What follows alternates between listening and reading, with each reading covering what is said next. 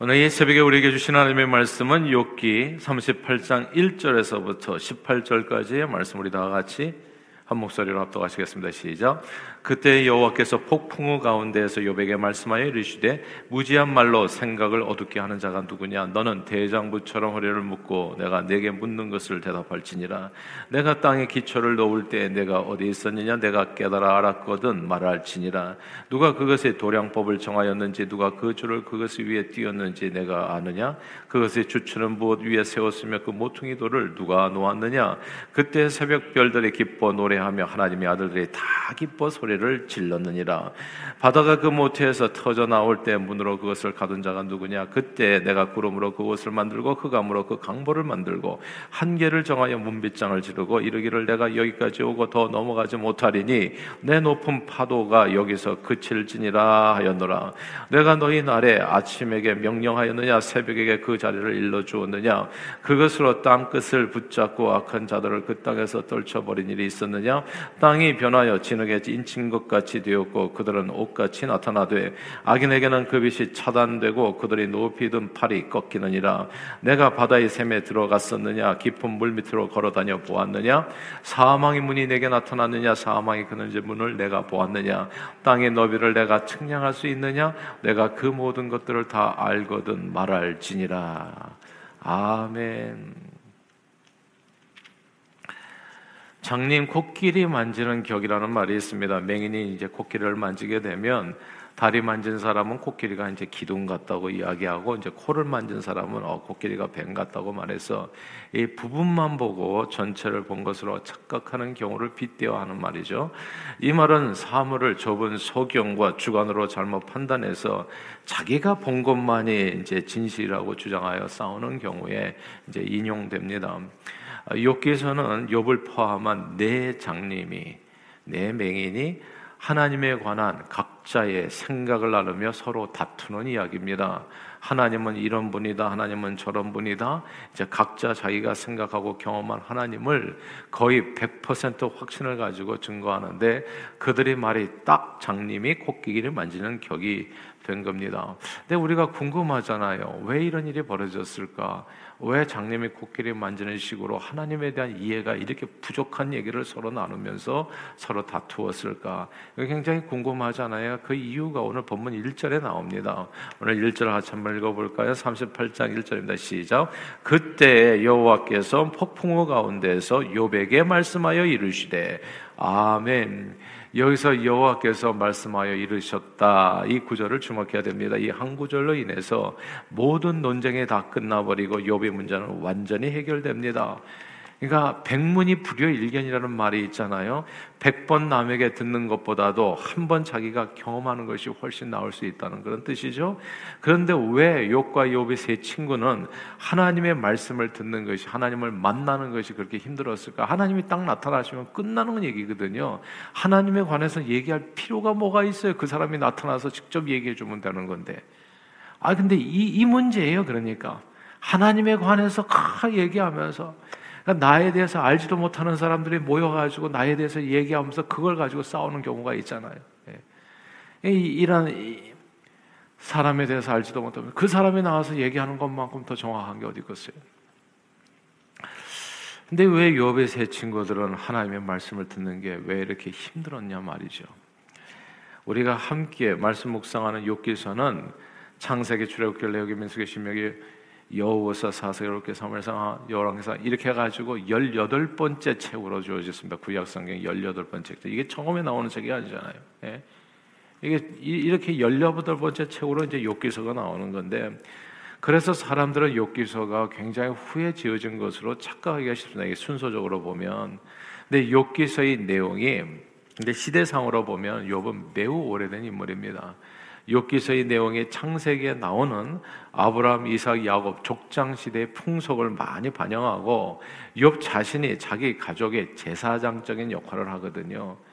이게 뭐냐면 모세 이전 시대인 거예요, 말하자면. 그리고 욥이 거의 200세를 장수한 것을 보면 욥은 아마도 BC 200년경 아브라함 직후에 살았던 인물로 추정되는 겁니다. 이 시대로 보는 몇 가지 성경적인 이유가 있는데, 수아 사람 빌닷이라고 소개할 때 이 수아는 창세기 25장에서 아브라함의 후처 구드라를 통해서 얻은 아들 중 하나입니다. 그리고 욥기 32장에 나오는 부숫 사람은 창세기 22장 나홀의 아들이죠. 그리고 욥이 드린 이 번제는 모세 이전의 제사 방식입니다. 번제는 방주에서 나온 노아가 맨 처음 드렸고, 모세 이전에는 가장의 대표자격인 아버지가, 보통 가장이라고 그러죠, 가장이 이 번제를 드렸습니다. 그래서 아브라함이 가는 데마다 뭐 번제를 드렸다, 야곱이 번제를 드렸다, 이런 얘기가 나오는 이유가 그거거든요. 근데 모세 이후는 번제를 아무나 드리는 게 아니라 제사장이 드린 거거든요. 그러니까 이게 욥이 이렇게 맨날 번제를 드리고 했다는 것을 보아주는, 이거는 그 시대상이 창세기 족장 시대의 인물이 확실하다는 것으로 밝혀지는 겁니다.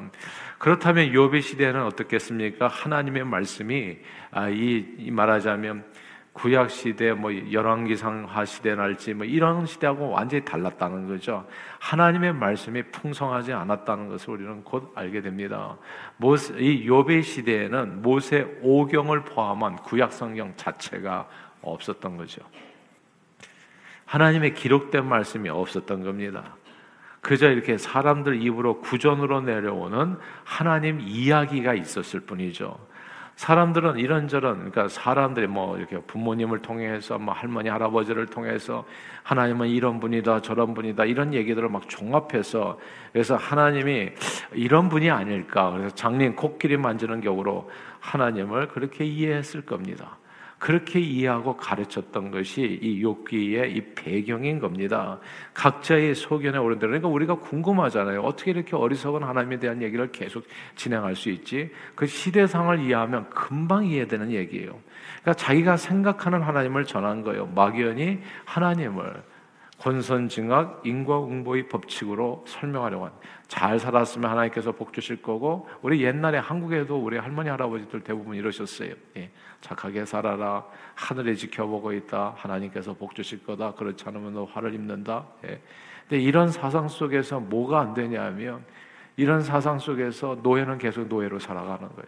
그 삶에 구체적으로 빛이 비쳐서 변화되지 않아요. 인간이 인격적으로 존중받지 못해요.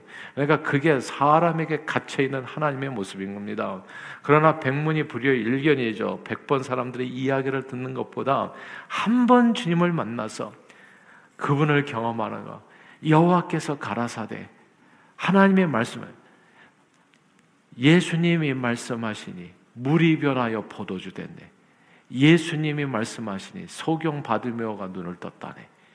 그러니까 이게 100번 듣는 것보다도 예수님의 말씀 한 번 듣는 게 그보다 훨씬 더 나은 거거든요. 신약 성경에 보면 맹인거지 두 사람에 관한 이야기가 나옵니다. 이들은 길가에 앉았다가 예수님이 지나가신다는 소리를 듣고, 주여 우리를 불쌍히 여기소서 다윗의 자손이 하고 주님을 부릅니다. 이 맹인거지들은 그 전에 예수님에 관한 사람들이 하는 이런저런 이야기를 많이 들었었던 것 같아요. 그러나 예수님에 관한 이야기가 듣기에는 좋았을지 모르지만 자기 인생에는 1도 도움이 안 되는 거예요. 하나님에 관한 이야기가, 뭐 신학적인 이야기, 뭐 이렇게 상아탑에서 뭐 학자들이 하는 얘기가 아마 지성적인 어떤 만족감을 줄 수 있을지 모르지만 삶과 인격이 변화로 내 삶의 일도 도움이 안 되는 얘기거든요. 하나님에 관한 이야기는요, 사람들의 소리를 통해서 듣는 그 예수님보다 어떤 사람은 그냥 예수님이 막 그냥 코끼리 기둥처럼, 어떤 사람은 예수님이 뱀처럼 생겼다, 이렇게 코끼리 장만지는 장님들처럼 말이죠. 이렇게 저렇게 얘기하는데 헷갈리기만 하고 도대체 예수님이 어떤 사람을 추구해 알 수가 없는 거예요. 근데 예수님의 말씀을 직접 듣는 거, 그건 사람들이 얘기를 100번, 1000번 듣는 것보다 나은 거거든요. 맹인거지 두 사람이 예수님을 만날 수 있는 기회가 온 겁니다. 예수님의 말씀을 직접 들을 수 있는 기회예요. 사람들, 그러니까 막 소리를 지르니까 주변 사람들이 막 이 소경거지 두 사람은 막 꾸짖는 겁니다. 조용하라고. 근데 두 사람은 더 큰 소리로 예수님을 부릅니다. 그때 예수님이 저들을 주목하여 묻지요. 내가 너에게 무엇하여 주기를 원하느냐. 그리고 저들은 우리가 눈뜨기를 원한다고 답하고, 그때 주님이 그들의 눈을 만져서 눈을 뜨게 해주십니다. 사실 욥기서는요, 이 맹인 거지가 예수님을 찾는 것과 같은 이야기입니다. 다시 반복할게요. 욥기서의 전체 내용은 요 한 에피소드 속에 다 그 설명이 들어있습니다. 맹인 거지 두 사람이 예수님을 찾는 이야기가 욥기서의 이야기입니다. 맹인 거지는 자기가 왜 맹인이 거지가 되는지 알지를 못해요. 그들을 바라보는 사람들은 주변에서 왜 꾸짖었겠습니까? 너희가 그렇게 맹인이 돼서 거지 신세가 돼서 살아가는 것은 너희 죄 때문이지 혹은 부모 죄 때문인지 이렇게 수근수근 되는 거죠. 꼭 욥이 세 친구들이 말하고 그렇게 비슷할 수가 없어요. 네가 죄를 지었으니까 네가 지금 맹인이 돼가지고 거렁뱅이 신세가 돼가지고 이렇게 구걸하면서 사는 거 아니겠는가?